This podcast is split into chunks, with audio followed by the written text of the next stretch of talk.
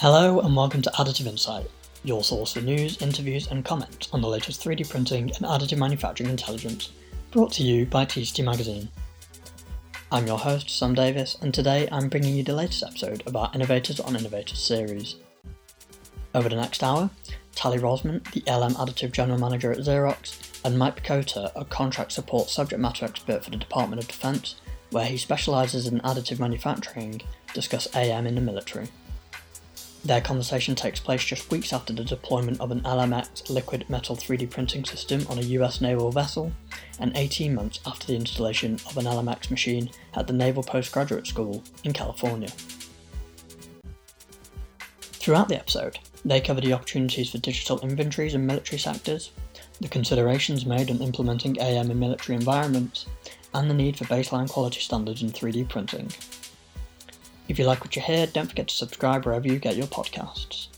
For more additive insight, head on over to tctmagazine.com where you can subscribe to the print edition of TCT Magazine and our weekly Additive Insight newsletter for free. And I'll leave you with Rosman and Pechota, who begin by sharing their experiences of the US and Israeli armed forces.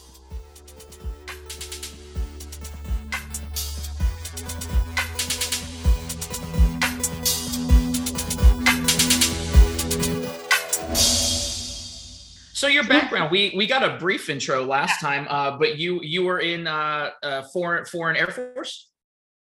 Uh, yeah, the Israeli Air Force. Yeah. What did what you do, what you do with them? Like what was your what was Uh, your main job day in day out? Uh, it was uh, n- nothing exciting. Nothing exciting. I was in uh, uh, I was in the computers unit. Just you know, writing code, yelling at other people writing code, that kind of stuff. That's the similarities. The the form of communication has got to be the same across all services, all branches, and all countries. Yelling and swearing is just standard. Yeah. Although th- that was that was the interesting thing, you know, the um, the the American DoD is certainly different than the Israeli one. Uh, you know, How so? Uh, I think uh, you know you guys have a lot more uh, respect for the titles, and I mean that in a good way.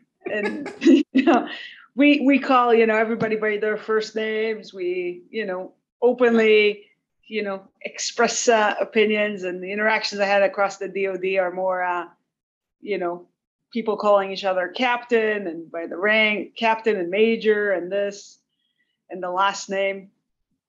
Yeah, much it's kind more- of a pain, and it's not it's not for everybody. Um, you know, I I did a lot of stuff. Uh, my last cruise, I think I did with NATO, and we got to work with um, you know the the German Navy, um, a lot of a lot of different navies. It was right after um, it was right after they invaded uh, Cri- Cri- Russia invaded Crimea, and so uh, my group went out there as like response. We went to Latvia, Lithuania, Estonia, Poland, Germany, France, just saying, hey, we're still here. Everything's keeping up foreign uh, foreign policies. It was a lot of fun, but getting to work with all the different navies, which I've never done before, you definitely saw a shift in dynamic. I think it was the German Navy, if I remember correctly, and they actually were encouraged to have spouses on the ship.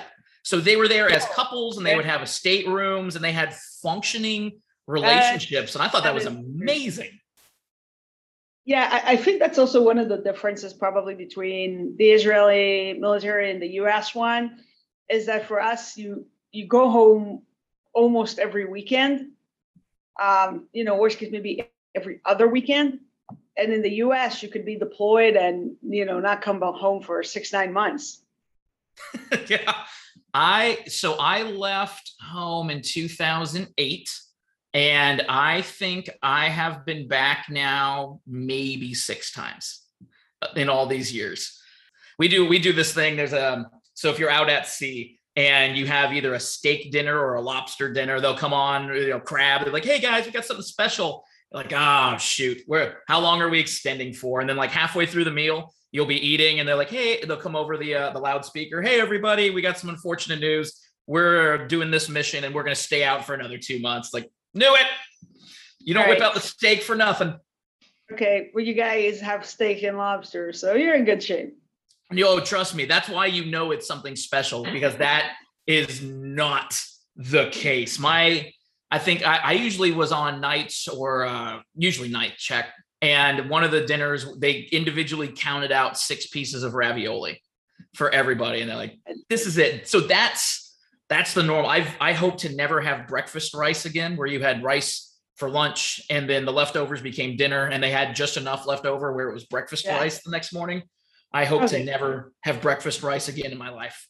So it's consistent and the food is horrible across armies then. Oh God, it is.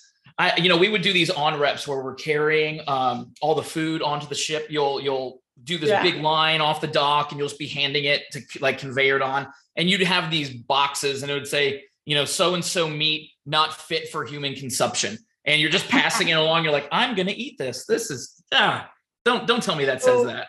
Well, maybe instead of talking about, you know, plastic and metal printers on ships, we should talk about food printers. Something. that should be the market. Anything. and you know, it's, it, it's a nice segue into something. I mean, you got you guys have been doing uh, quite a bit with the Naval Postgraduate School in the lead up to putting one of the first that I'm aware of, mind you. And I've only been only, but I've been doing uh, been in this realm since uh, 2015. Um, but you guys actually put a uh, metal printer on the ship. Um, have you had any any feedback or anything from from that? Yeah. Uh, so so I think as you were saying, as as far as I'm aware, I'm familiar with plastic printers on ships, but I haven't been familiar with another uh, metal printer on a ship. I'm always very cautious in saying, "Oh, it's the first time ever," because you don't know. Uh, but to the best of my knowledge, it's the first time there's a metal printer uh, on a ship. It's been there for, I think, three, four weeks now. So it's uh, new and fresh. But so far, the feedback is good. They're printing parts, and I think kind of once a day when they have connectivity, they send us photos. Oh, here's what we uh, printed today. So obviously, I haven't been able to. Uh, touch and feel uh, and analyze the parts that they printed on ship and make sure they're exactly consistent with what they've been printing in land, but at least in the photos and in the kind of informal email feedback, it looks very positive. So, yeah, I can't go into too much, but I've actually been involved with that uh, the last the last week, um, at least in chains and things. So, um, yeah, a lot of the feedback I've had is that their samples have been comparable to the printers at NPS, Naval Postgraduate School, which was what they wanted to do, to my understanding. And correct me if I'm wrong, it wasn't really to make parts at sea this first time, but to t- evaluate the printer and see how it does in sea state. How do the items compare to what was expected? Um, and they did a lot of uh, couponing. Um, at least that's my initial understanding. Have you have you received other feedback? Yeah, so the the goal was again because it's novel to put a metal printer on a ship um, was really to try and print the exact same parts in land and at sea. And then the next time the ship docks, take the parts off the ship and do a thorough analysis to compare them to the parts uh, made in land and see if there were any deviations. Um, with that said, though, I understand they were kind of very enthusiastic about the printers. Like, oh, well, we're done printing those tests. Can we already start, you know, cranking out some uh, parts? Uh, and I saw they printed a couple ranches and things like that that are kind of usable on the ship now. So we're really waiting for it to dock, get those parts, uh, analyze, and uh, uh, but yeah, initial feedback is is positive. So we're excited about that. Nice. So like when when I've seen other metal build prints, it, eh, you know, mostly I, I, I deal with like laser powder bed and things like yeah. that in our circles.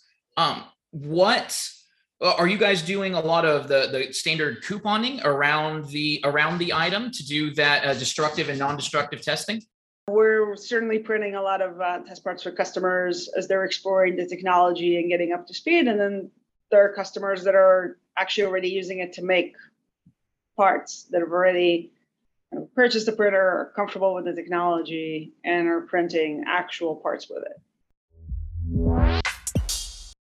so you know, with uh, a lot of the laser powder bed, I, I got some coupons around here, but they, there's always that uh, a certain level of refinement you have to do afterwards. You know, it's it, a lot of that's kind of very granular, and you and you do it down. The uh, the prints coming off of the Xerox system I've seen are very almost cold sprayish, where you know they they exceed a little bit beyond the boundaries and don't have clear lines in the in the layers. What kind of post processing and refinement are there are they is critical to that system to bring it back down to the expected um, shape and geometry?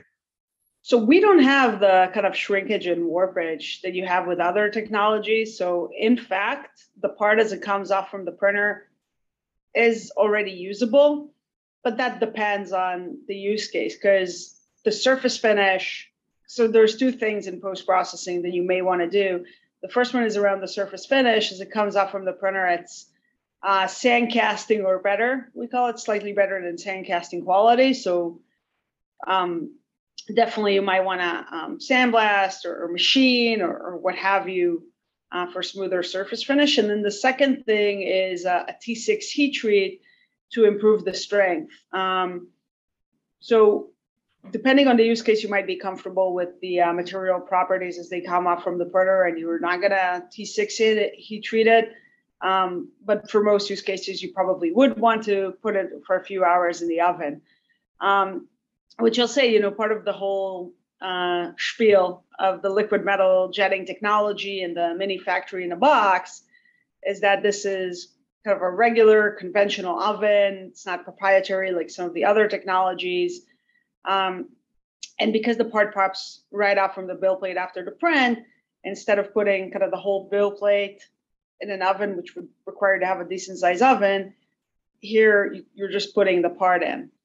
So you can have a relatively small conventional oven for a few hours, improving uh, the strength, and you're good to go. You, uh, so you've seen other uh, metal builds where they put the whole like right out the printer on the build plate and everything into the oven for other technologies. So I think uh, there are some technologies where you, because the part is still on the build plate, you kind of put the parts with the build plate in it. Interesting. Um, but I, I just personally haven't seen that. Normally, it's remove the part and then put it in. So I'll I'll have to look into that. Um, yeah, I mean, for us, and you know, not to you know, I think every technology has its benefits and its strengths and weaknesses. So I don't think we're I, I don't think anybody's kind of replacing the other. I think it's all complementary technologies depending on what you want to make. Um, and so I think our strength is really in the deployability. Uh, and the fact that it's not just about putting a, a printer in a box, in a Connex box, but putting the mini factory, which by that I mean the ability to get a usable part in your hands in a single Connex box. And that would include, again, putting an oven there if you need to, uh, etc.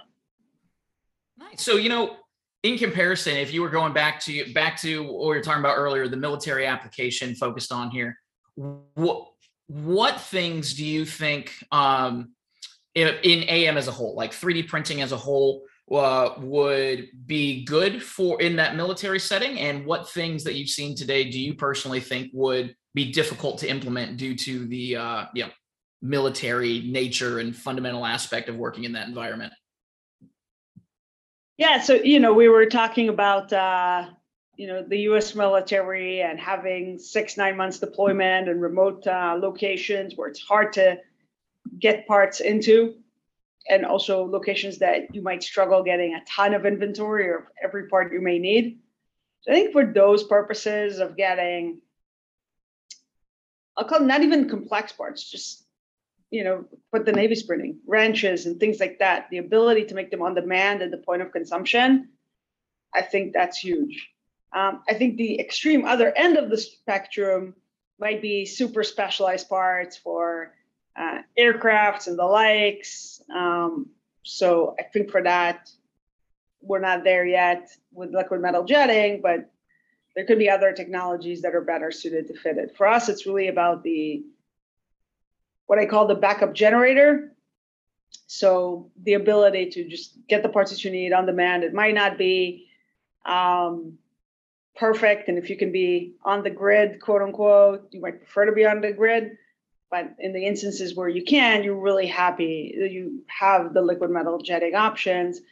And it's, you know, I'll call it good enough or better uh, to be used, if that makes sense. No, I feel you. I mean, that's definitely been my my understanding as well in these past few years is good enough is the target area for AM right now. Because you know, if you're, you know, I'm I'm in the engineering community backing up um, you know, the the forward deployed and even daily use military operations. And there isn't a good understanding yet on, I would say, most AM technologies. Uh, there's a lot of standardization out there for like um, you know FFF for your big industrial systems like uh, Stratasys due to their work with the Air Force years ago, and then you've got a really good understanding of laser powder bed systems. But still, it's not it's not like you can go into SolidWorks and CAD up a part like it can with traditional manufacturing. Say, hey, I'm going to make it out of a block of titanium, and then you can do a lot of work to understand how it's going to behave. Um, so there, there's you know a lot of mathematical equations behind yeah. that. So you understand what it'll do. AM because of the the layer bonding, you just don't you don't have that. There isn't there hasn't been enough research to create those algorithms so that you can have these computer programs say yes, this will perform this way. Um, you know, like on the laser powder bed, we had an item that um, tons of information out there on it. Uh, was for the V22 linkage assembly. I think on our side it was like the first flight critical part ever made. If I I know I'm getting those phrases wrong. They always get on me like, oh, flight critical means this, safety is this. So I might be using that wrong. But either way, um, it outperformed expectations and even the OEM one. So like we they put it on there, they tested it, they pulled it, they did all the destructive and non-destructive, thinking it would operate in this bandwidth. And you know, it did significantly more. And the last the last I heard, and it's been a few months, that part is still in service on that aircraft. So, you know, with with AM, it's just so new that getting um, you know, you were talking about that forward deployed aspect. You put a printer, it's your backup generator, as you were saying, it's ready to go. But on this side, um, you know, the engineering community needs to understand there needs to be standardization. What what are how are they trained are they operating the machine appropriately are we relying on um, their knowledge of the slicer or setting up that environment exactly the same way every time or is it automated is the machine so tuned in that every time you print something it's going to behave the same way um, that that's what's really lacking and that's why I'm, I'm thankful for a lot of groups like i don't know if you have any familiarity with america makes um, yeah. Um, all the ASTM standards, like standardization of processes, qualifications, training, and material. Uh, material is a big one, I think, is critical to that. Everyone always talks about the distributed network, the globalization of AM, that capability. Um, similar to ha- what you have today with you know paper printers and faxes. We it's the same wherever you go. They fall under the same criteria. You print a paper, you know, at Kinko's here in uh, I'm in Maryland, uh, or or send it across the world, it's going to print the same way. AM definitely, definitely, definitely is not there yet, but it it takes all of that to do so. Know, we've um, on my side, we've started to set up that network the last few years. Um, so we've put a lot of effort into standardization of process, qual, specs, um, so that things will be the same. But that takes so much um, work and fundamental knowledge and processes to make that happen that it's it's quite daunting in in a, in a military aspect, to be honest. Yeah, but I think uh, the military offers a flexibility that you're not going to find in corporate. So I'll give you an example. We had one of the customers we were talking to. They were looking at it because their lead time to get certain parts that they're after is eight to nine months. And with LMX, they can literally make those parts in a day or two. Just ah, it's a no-brainer.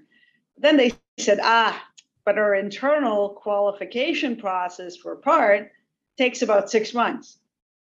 So by the time we, you know, use the back, so the whole thing about a backup generator is that you need to be able to call it to action immediately if you can get the part in a day, but then it takes you six months to qualify it internally, you know, that doesn't make a lot of sense and it doesn't save you a lot of time. I do think one of the things in the military is that sometimes commanders on the ground have the flexibility and the empowerment to say, this is good enough. I need this part now. I don't have another way to make it. I'm going to use what's coming from the machine, um, which you're not going to get in a corporate environment. Uh, and then to your point, I think one of the things is that yes, it has to be much easier.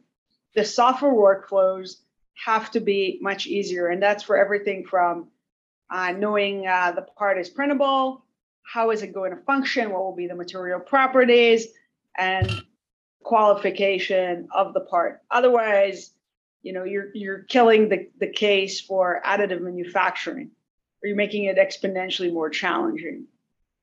I agree, and you know, uh, to your comment about the the military and have uh, Ford commanders having a little more leeway, in my experience, I think that's some sometimes. You know, I come from an aviation background. Um, I was repairing helicopters for 11 years, and in the aviation world, at least, um, everything is documented. It is so rigid. Uh, you know, if you went in there and all I had to do was like flip a switch, on off switch, you come back inside and say, Hey, I turned this switch off in accordance with this publication at this time, and it needs to reference up. And then you have quality assurance and quality assurance on top of that. Somebody, uh, uh, there's, it's always a minimum of a two man job.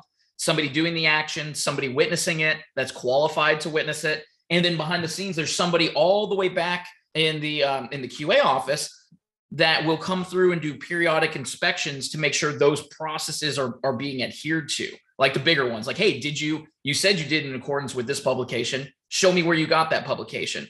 So it, we are so documented and thorough that from an aviation side um, it's very very difficult to do new to do to try things to experiment um, because there's a risk. You know, if you're if you're driving a Jeep and that's your job every day is to drive a Jeep, and all you need is a uh, a door handle part, right? Like, and it breaks, you can 3D print that door handle. If it falls off, there is what they say, no consequence of failure. If it breaks 100% of the time, worst cases, you're going to use the other door. but on like an aircraft, you know, if you're flying and a door handle breaks, that door handle can be sucked into the engine. It can uh, lots of bad things can happen. That could be your point of egress, your single point of egress. Um, not single, probably. I don't know. Uh, but, but that's the thing. What I'm saying is, you know, 80 20 rule, right? Okay, so let's not try because I think a lot of people try with additive manufacturing from day one to aim it at the most complex, the most challenging parts. I'm saying the opposite. I'm saying, no, no, no, 80 20 rule. Let's knock out the 80% that are not uh, a primary part of an aircraft that if it breaks, you know, the whole plane can go down. Let's focus on that 80% that we know we can do, get confidence this way, qualify everything that way. And by the way, even if you don't get to that 20%, you're still fine because if we're all that 80%, you no longer have to carry inventory. You can really focus your inventory on the most you know critical things that additive manufacturing can't do. And you're clearing way in your inventory for that because there's 80% of the parts that arguably you can do today already no i'm i'm totally with you trust me that is you're ringing, ringing true to my personal beliefs um, you know i'm a big fan of putting a very cheap desktop 3d printer everywhere and anywhere and saying hey make low critical stuff. Make knobs, covers, buttons, stuff for ground equipment. Um, you know, do that all the time, even if you're not in military. I I wish we had more 3D printers just out in the community and people were doing things that they can. Um, from my my perspective, I've seen a lot of hardships with implementing something like a metal system or an industrial system um, in the same viewpoint and saying, hey, let's tackle low critical stuff because of the the price, the threshold for operating it, uh, for having qualified people, not having them go on ro- rotation, be out of the command, all of the logistical stuff that not just operating a printer comes with um, to make it successful. That's incredibly difficult, time consuming. It costs a lot of money. And when you're talking in, in this environment, looking for like a resource sponsor, who's going to fund this large process so that we can have engineers uh, of even evaluating those parts and make sure they're doing the the low critical parts um, it's hard it's really difficult to advocate and say hey if you spend millions of dollars for the next couple years supporting these printers we're going to make super low critical things that nobody cared about anyway but we're going to do it really well um, resource sponsors they they want they want those big wins. They want to advocate and say, yes, we saved this much money. We had no return on investment. We got these it, aircraft or equipment up. We solved these problems. It's hard when you're focusing on low lower criticality items and saying this is this is where we start. We're going to get there, um, but we have to do this many years of work. These the we need this much money to get there. It's it's difficult, and that's definitely what what I have seen for everybody in the AM community across all the services um, is is really getting those resource sponsors aligned with a big picture idea that's going to take it past even their time in office. Like, hey, we have a 10 year plan. 10 years gets us to those critical items, but yeah. we need the, the funding, the manpower to do it. And people don't want to people really don't want to do that. They're like, where's my quick wins? Uh, I think sometimes personally, it's where are those wins that are going to take effect while I'm in this seat so that I can promote, so that I can go on to bigger and better things. I don't have time for a 10 year strategy. Let me do the anything within two year, one to two years, so that I can say, I did this.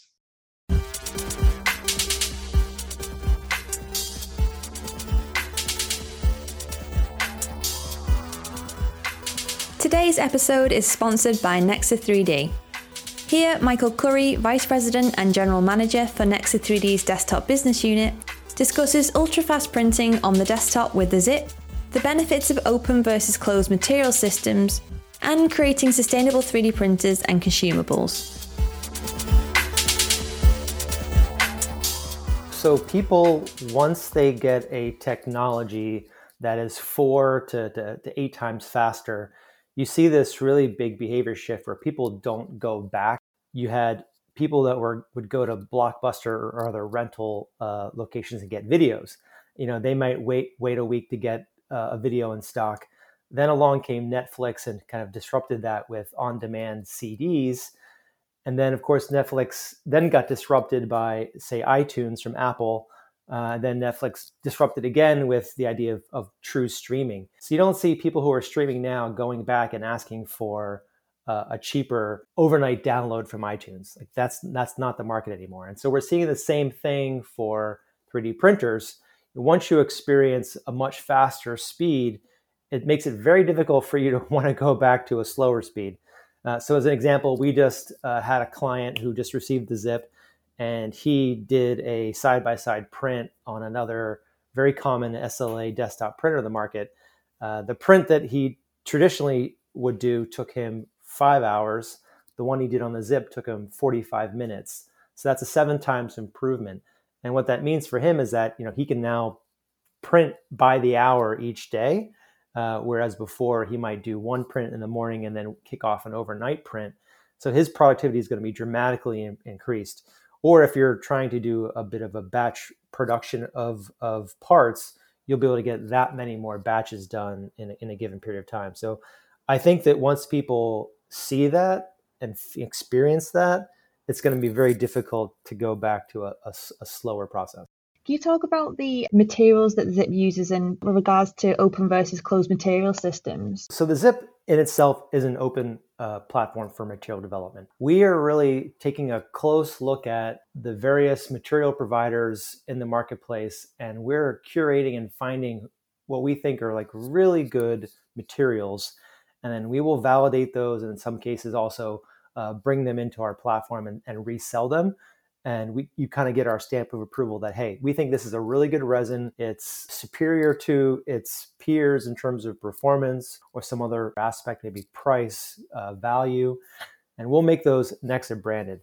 But then our systems are also open. So if you want to go ahead and, and find a resin that you prefer or a color that you need we also have an open system where you can unlock all the same controls that our internal process team uses to develop resins I understand that another way the the XiP has been built is to really consider sustainability. How does the XiP ecosystem address this? A lot of people complain in the desktop space around the amount of waste that's generated. I think mm. people in the industrial setting maybe they, they they they know that waste is a byproduct, but I think at the desktop when you're using a printer as an individual, it maybe come might come as a bit of a surprise. So the one thing that the two things we're doing in terms of our resin management, uh, we are using aluminum uh, bottles uh, them, that they themselves can be made from recycled material or they can also be recycled themselves after use. We also have the ability to refill them. And then the second one is in our vat system. So we have an interchangeable membrane and, and a solid metal vat. So when your membrane uh, exceeds its life or maybe has a puncture or something like that, you can just simply unsnap the membrane and dispose of that and snap a new membrane in. And that that's a really big uh, improvement um, compared to some of the other systems where you're basically throwing away the entire vat, and that's a lot of uh, energy that you're throwing away in that process. Uh, so those are the two things around resin management, and then I guess lastly, the XiP itself. Uh, we chose to make it an, an all metal machine.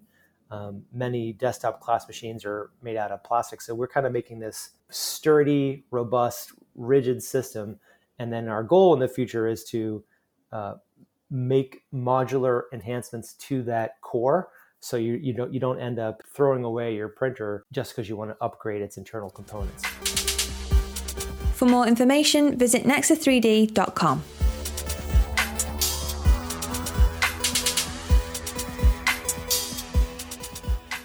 So so that's interesting. So you think the problem is they want the uh, you know amazing shiny part that they can uh, allude to instead of actually I've, I've solved the problem. It's just not a quote unquote sexy problem. Oh yeah. I, I don't just think that. I know that. I have i have been in very many meetings with lots of people on the same topic. It is this is striking relevant to things that are happening right now um to be honest like i am seeing this day in and day out that yeah it's those those super sexy parts those ones like hey, we did this in metal. Look, there was an OEM lead time of three years. They wanted millions of dollars to stand up a new production line. Um, they really they have us. We don't have the technical data to do it. Um, those are the ones because you know these days the, everything in my field is related to data and metrics. There's all of these things saying, hey, for this aircraft and this platform, here's what we call the leading degraders. Here are my head hurters these are the ones that I need answers for today because I know their problems. And the, the higher up the list they go, the is the more um, the more money they're worth, the more money they're going to have to throw at the problem to solve it. Thinking traditionally, traditional manufacturing, traditional contracting, even it's it's those big figures that get a lot of attention. But on the other side, um, you know, I I think that AM manufacturers, the OEMs for the machines themselves, don't really have an understanding of the operating needs and the operating environment of the military. And so they're starting to create uh, products, whether it's software products, whether it's um, the machines themselves, uh, the materials, and they're trying to sell it to these military uh, individuals and forward thinking people and saying, we can do this. And in reality, they can't. They're not, their machines can't or nor will never be fully cyber compliant. Their materials um, might, and the material handling requirements might not meet the specification uh, for deployment. Like, no, you can put that printer there, but you can't get the material through the supply chain to get there uh, any quicker than you could get that OEM part. Um, so, or even just things like um, having a requirement to touch the cloud or um, or that stuff to, to do cloud-based slicing and not localized computing. All of these things are non-starters for a lot of the equipment that we're starting to see come out into the field. And you know, I, I I've seen this a couple dozen times now where a very high military leader says, I want to be forward thinking. I want this printer in this location. Uh, we want to try it. We want to see. And the printer gets there, and then then all the the logistic stuff comes in, the, the program management stuff. Hey, uh, it's here, but we ran out of material. We how do we get it? How how do we pay for it? We're a local forward deployed unit. I I have systems for ordering equipment, and this isn't built into that. No one thought of this. Or hey, we've got, I was a printer, I'm a printer operator, I've got the machine, I'm qualified, but I haven't been through a year or more of CAD. I can't design anything. Or, hey, our license expired three months in. How do we get a new license? All of these things I have personally, in my active duty time, seen, tried to find solutions for, and um, you know that's uh, one of the phrases I commonly say is nobody wants another printer. Nobody in the services wants a new printer yeah. in a new location. I, they want the support. They want the um, the full infrastructure for the stuff they have. They just want the traditional support and to be able to use it and trained. But to your point, it's so funny. It's easier to get a million dollars to buy a new printer than it is to get a thousand dollars for a kilogram of material. Bingo. Oh, you know, um, you're you're 100% right. And that doesn't even go for AM. Um, the thing to avoid from my personal experience and time in is hazmat. Um, anything that is qualified as hazmat, it has entirely different procurement cycles. Even if you're you're home, like uh, when I was stationed here at Pax River, uh, we had it was one of the welding shops, and they went down for a simple gas canister. They needed this inert gas. They've been using it for 20 years and for whatever reason, that particular the, the manufacturer of the bottle they were using last month was gone. Maybe they didn't meet, you know, uh, military qualifications. Maybe they lost their certs. I don't know. And so it's like, okay, we know we need it, but there's no supplier. So now you've got to, we had to reach out all the way to the base because the base here controls the hazmat. So now you're dealing with the base hazmat uh, folks who are removed from daily operations anyway and saying, hey, I need you to do the research, find me a subsequent uh, alternative. By the way, this isn't just my location, this is everybody in the fleet. So now we're talking about a much larger procurement cycle uh, or a larger contract and it can be months and or years until there's a replacement in the supply system to fix that and that's just unfortunate and i personally think that's why we've seen the big push at least in the um, the department of defense on the US side for uh, FFF or material extrusion systems that don't require any specific or specialized hazmat. Yeah, every few months you need, you know, like a lithium grease or uh, alcohol uh, to clean it up. Those are already in the supply system. Um, but the material itself, the, the thing that you need to operate the printer, the uh, the filament, is a solid. It is not considered a hazmat. So it goes through uh, purchasing and procurement is no problem at all. So I, it, it's spot on exactly what we're doing with the liquid metal jetting, right? It's completely safe. You don't have all the environmental health and safety. Um, and the spool of wire, we always say it, it looks very analogous to an FDM, FFF technology because you literally have a spool of wire without any special storage requirements or anything of that sort.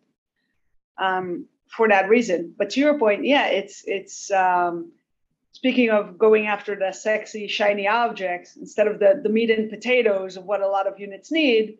It is often easier to get a million dollars for a printer than a thousand bucks uh, for materials. And then the other thing you were saying, which I relate to, and I and I heard that in an AMUG um, panel a few months ago, is that this needs to be easy enough for a 20 year old soldier to operate.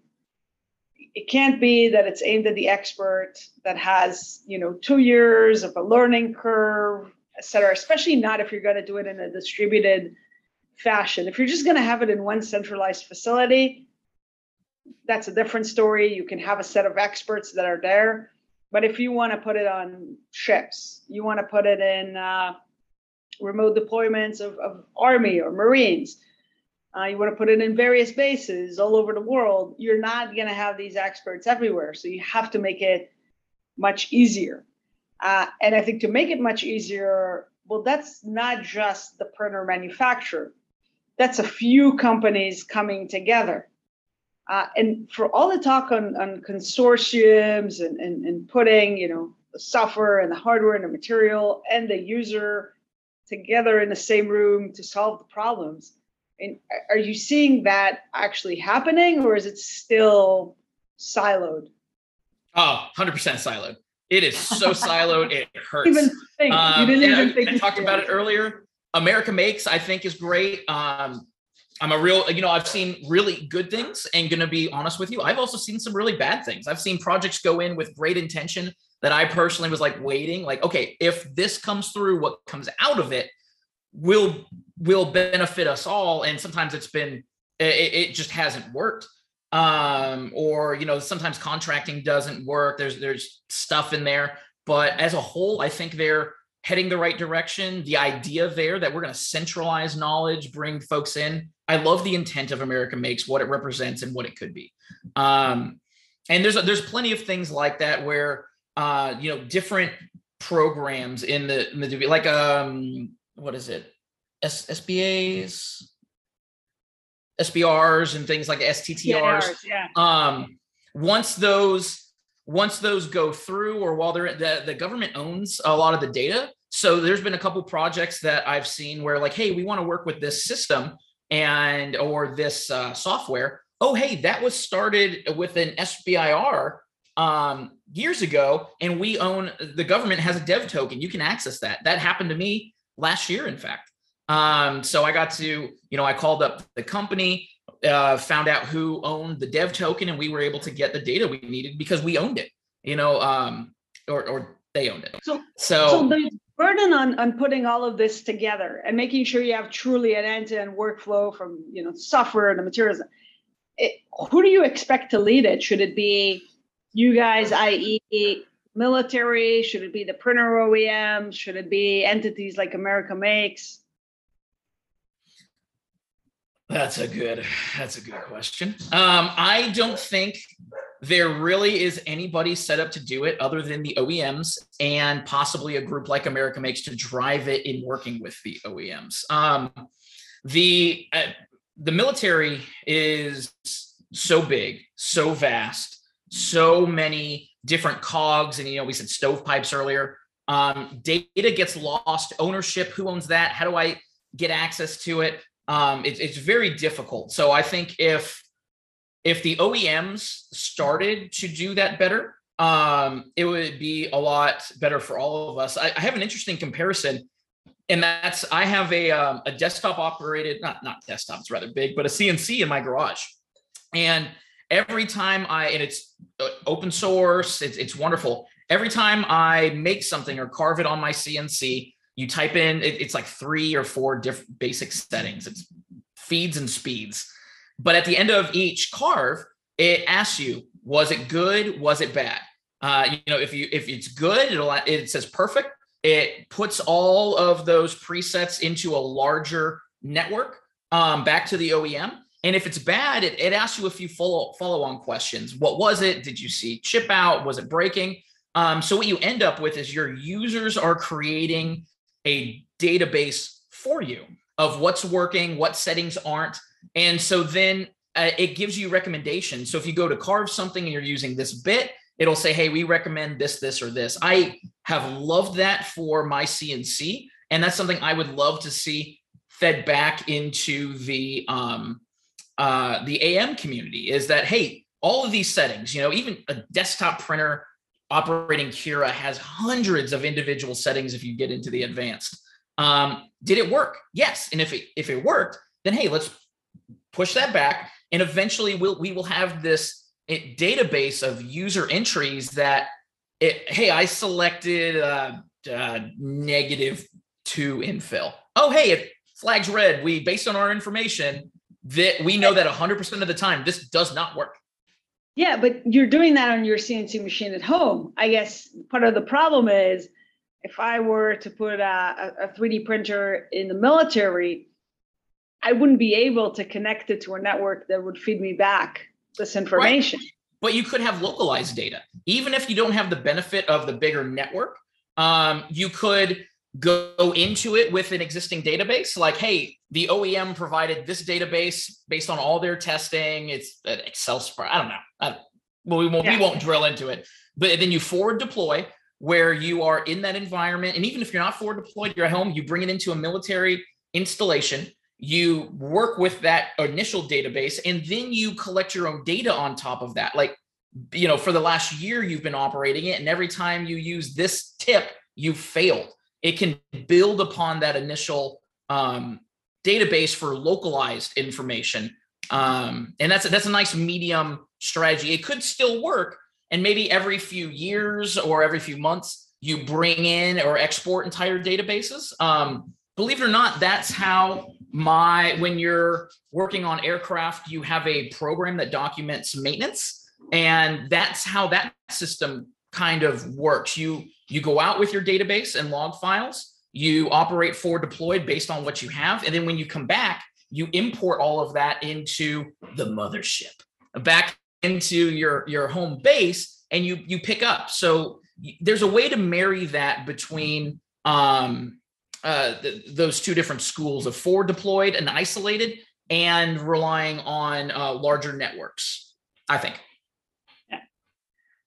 But again, you're putting the burden on uh, on the printer OEMs. So mm-hmm. it's like uh, our 100%. hands are going to be full. Well, you know, I uh, think a lot of that burden in other industries, AM is very new, but the burden is already there. You know, when I when I make my coffee in the morning from my coffee pot, I don't question that it's going to work a hundred percent of the time. I don't have to think about my bean count. I don't have to think about too much. Even if I put in the wrong amount of water, um, they've done that work and proven it out. And you know, it, if if you read the bottom of your coffee maker, there's all these standards that it met. It met this standard and this. It's a electrical appliance, um, and you get your 3D printer, and uh, maybe you know maybe it met a standard depending on what printer you have um, but they're, just the industry isn't there yet and that's why it's going to take the oems working with groups like america makes astm to create those baseline standards for everybody so that we can have better uh, equipment in the future and we just don't we don't you know your coffee maker i don't think got there back in the day by uh, relying on the military for their source data I, I like to think that that was the OEM. Yeah, no, absolutely. I think, uh, you know, for as long as I've been in this industry, everybody's been talking about the uh, click to print. The you go, you press two buttons, it starts to print, and you're done. And we all know that's not the case today. Um, I think we're getting closer. And, yeah, you know, but, I, but the... that's that's my point. I think we're getting closer. I, I would have expected by now, by you know the year 2022 for us to have already been there as an industry um, but it's taking longer than i would have imagined 10 years ago but i think we're starting to get there to a true ease of use um, certainly i think with um, the low end plastic printers you're seeing that and i think it's not long before we're going to be seeing it in production grade equipment as well i think some technologies are just not going to lend themselves as well to it, but others are well positioned for it. I think a lot of that has to do with sharing data. You know, um, those low end printers, I think the big push was as soon as those patents expired, everything became open yeah. source. People started to realize, like, hey, I can collect and share data and I can leverage what other people have done. I can go look. You know, um, my first printer that got me started in this whole thing was made of wood and zip ties. And uh, you know, I built things. I collected my own data. I did test coupons. I would make a tweak, um, a, a, tweak to a setting, and then I would post it. I would publish it. I would put it into forums and be like, hey, when I I was able to do this to my printer, tighten these belts down, and increase the setting, and still get these kind of prints. Um, that that that big collection of data, understanding of what other people are doing, being able to see and not having to reinvent the wheel constantly, I think yeah. really pushed that. And I was say, like my the desktop printer side um, for VAT photopolymerization, uh, some of the, the the printer settings now are two or three things. You level the build plate, it's light on, it's light off, it's bed up and bed down. They're really becoming much more simpler to use. Um, so I think that collectively, even for the large OEMs um, with that more advanced technologies where there isn't data um, yet, sharing data, giving your users the ability to um, capture data appropriately um, and feed it back, um, but having a infrastructure set up for the collection of data so that you have comparable data um, that you can do something with it later on is what's going to advance us um, as a as a group, um, as a as a technology. But uh, keeping data, hoarding data, or not collecting it at all um, is really what's going to hold back uh, the industry from from moving as fast as we all want it to. I, I agree with that. And as the uh, printer OEM uh, side of this conversation, we are going to collaborate as much as needed on that and make uh, all the efforts required because, uh, you know, I think in the year 2022, there's no reason for us not to get to a place where it's, you know, seamless and easy and fast to adopt AM into the operations. No, absolutely. And although, you know, some people might think their printer is special. We've we've seen it these last 10 years is that you somebody puts out a technology, puts out something new, they yeah. they give it a name. Um, like this is our it'll be an acronym. This is the VLS4 style of printer. Yeah. Um, well, you know what? It's going to be out in commercially, it's going to be out for a year or two, and somebody's going to make a tweak to it. They're going to put a curing light in a different area. They're going to do something in a different way. And then they're going to release the VL Bot 6. So it's like, okay, I get it. You have a product, you need to target it, but somebody else is going to do it or do it better soon. So if you from the jump say, hey, I'm releasing this technology, I'm sharing everything about it. We are going to be agile. We are going to make improvements as we see it. Um, I think that's going to, it, as an OEM, would do a lot better um, than what we've seen with some of the other technologies uh, when they start new and trying to do something new. Yeah, absolutely. And I think it requires kind of this uh, uh, agility, startup like movement around the improvements while also um, I call it having the corporate backing because I think a lot of companies in this space underestimate the level of investment that's required into the hardware. Um, and that actually a lot of the investment is not in R&D in having a prototype in the garage, but actually the bulk of the investment comes in the engineering mm-hmm. and hardening and productizing it, et cetera, which is why you're seeing, you know, hundreds of hardware startups. And yet when you look at how many actually have call more than 10 machines out there the numbers just drop.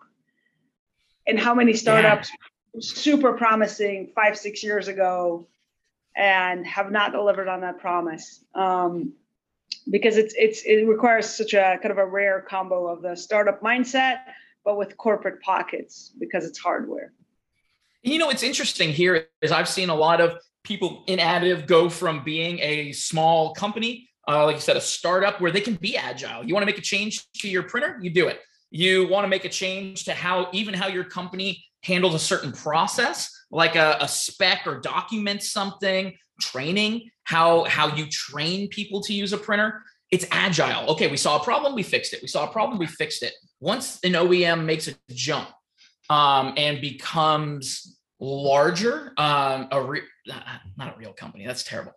you know what I'm saying? But a big yeah. company, and I'm sure you understand this from being at Xerox. Um, yeah. But a, a, part of a larger entity, um, being agile becomes hard. I've I've been working with an OEM uh, this last year and helping, um, like, hey, we have this problem. We think there needs to be this kind of solution, and seeing a corporate entity try to make change hurts. like it hurts me as a person. I'm like, wow, you operate just like the government. You operate just like uh, we do here, where change is hard.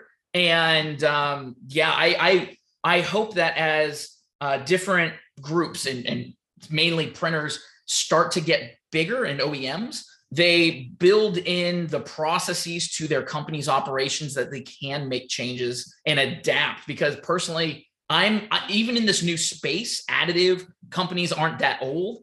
I'm I'm seeing that. I'm seeing that they are focused on becoming bigger, on growth, on uh, you know, uh, going back to the board and showing how much money they've made.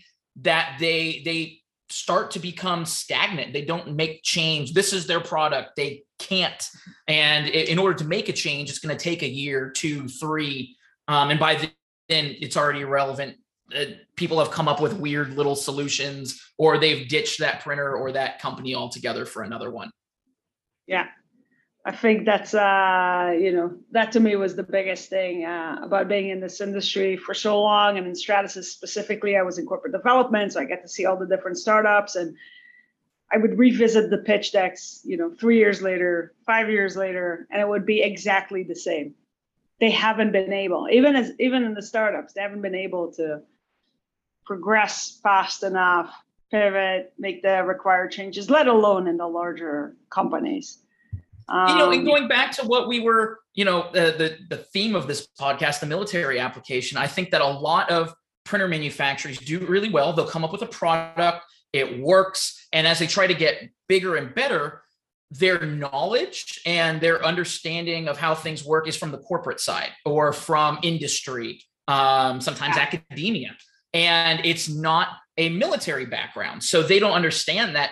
Hey, in certain environments, uh, you can't have a USB card, a, uh, a method of data transfer that isn't hardened. Yeah. Um, so they create these products that are advancing technology that are just uh, incredible out in industry. But you go to do uh, DoD applications, like, nope, hey, that has a camera on it.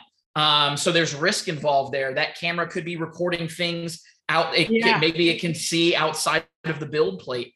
Um, we've got to account for that from a cybersecurity standpoint. Um, it, maybe it requires on a method of uh, data transfer over USB uh, or similar, and oh, can't do that.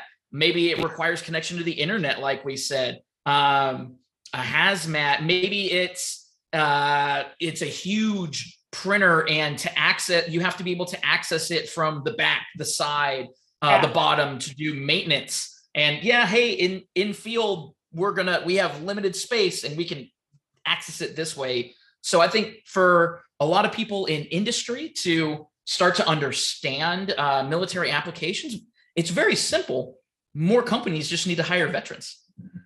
You know, if if that's um, that's that's the I think that's that's the mic drop. The more companies yeah. hire veterans and uh and I, I it's good for everybody.